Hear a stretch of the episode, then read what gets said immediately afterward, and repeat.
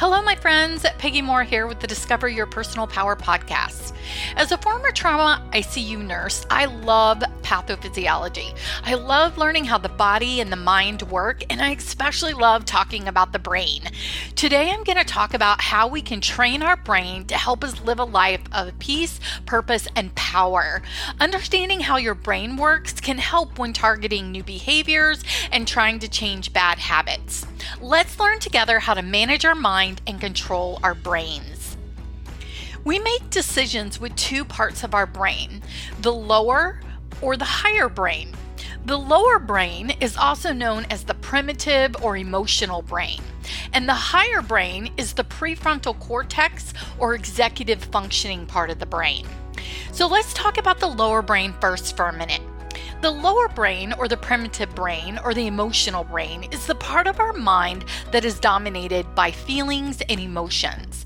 We have an emotion, and that emotion tells us to act. When we're afraid, we hide. When we're happy, we may sing. When we're angry, we hit something. Someone says something that we don't agree with, and we immediately start to argue with them. We feel a little tense and we reach for a piece of chocolate. The bigger the emotion gets, the more prone we are to use our emotional brain. This is what's known as impulse behavior. A big emotion arises, and along with it comes an urge to act. If the emotion is big enough, we act without thinking. The emotional primitive brain is the place of taking risks and being impulsive. It's kind of like the accelerator in a car. During the teenage years, this part of the brain is on fire, and that is why we often see teenagers making decisions that are risky and impulsive because their higher brain is not fully developed yet and they're using that lower emotional part of their brain to make all their decisions. This part of our brain, this lower part, is the ancestral hardware of the brain that primes us to react appropriately to threatening environments. This lower or primitive part of the brain contains the hardwired biological functions of the fight or flight system that help us survive. The emotional brain works out of habit or comfort. The emotional part of the brain also plays an important role in creating memories and pathways for pleasure. Our emotions or emotional responses are pathways in the brain that have been trained with years of experience. When trying to form a new habit, it can feel like you're trying to ride an elephant. Jonathan Haidt uses this analogy in his book called The Happiness Hypothesis. An elephant is big and strong and can be difficult to control. The rider can steer and pull the elephant in any particular direction, but ultimately the elephant is going to go where he wants to go.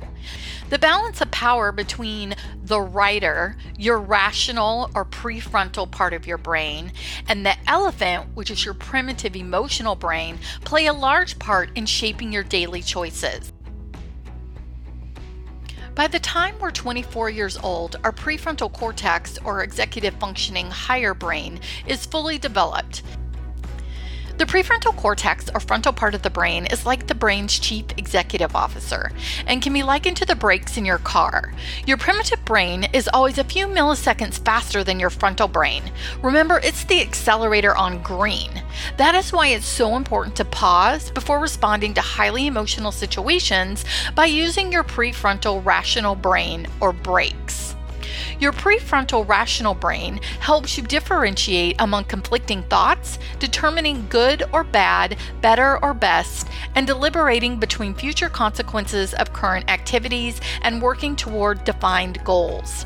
Living a life dictated by the unpredictable feelings of the moment is your elephant or primitive brain on default. To live a life of peace, purpose, and power is using your rational higher brain to make decisions that are in line with your values and goals. As you start to incorporate your frontal brain and pay attention to your thoughts and your emotions, I want you to be curious. Don't be judgmental. Just wonder why you're thinking a certain way or feeling a certain way.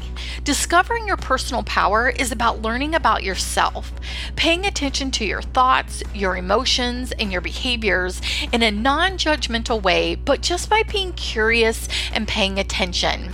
When you find yourself feeling angry or sad or upset, try to stop and use your rational brain to think about the situation. What thoughts contributed to these feelings? What is the context where you're feeling these emotions? By consciously monitoring our thoughts, emotions, and related behaviors, we can create the life that we want.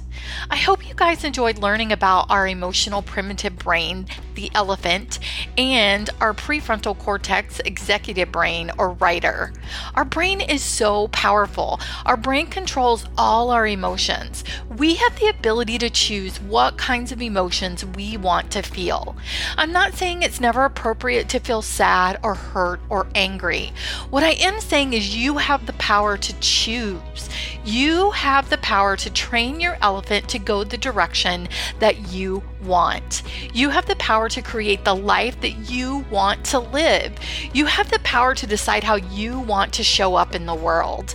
I hope you have loved learning about the brain as much as I did. Spend some time this week just being curious and just paying attention.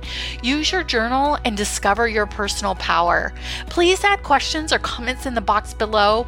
If you've enjoyed this podcast, please leave me a review. I would love to hear from you. Hop over to my website Peggy Moore, Discover Your Personal Power at mykajabi.com.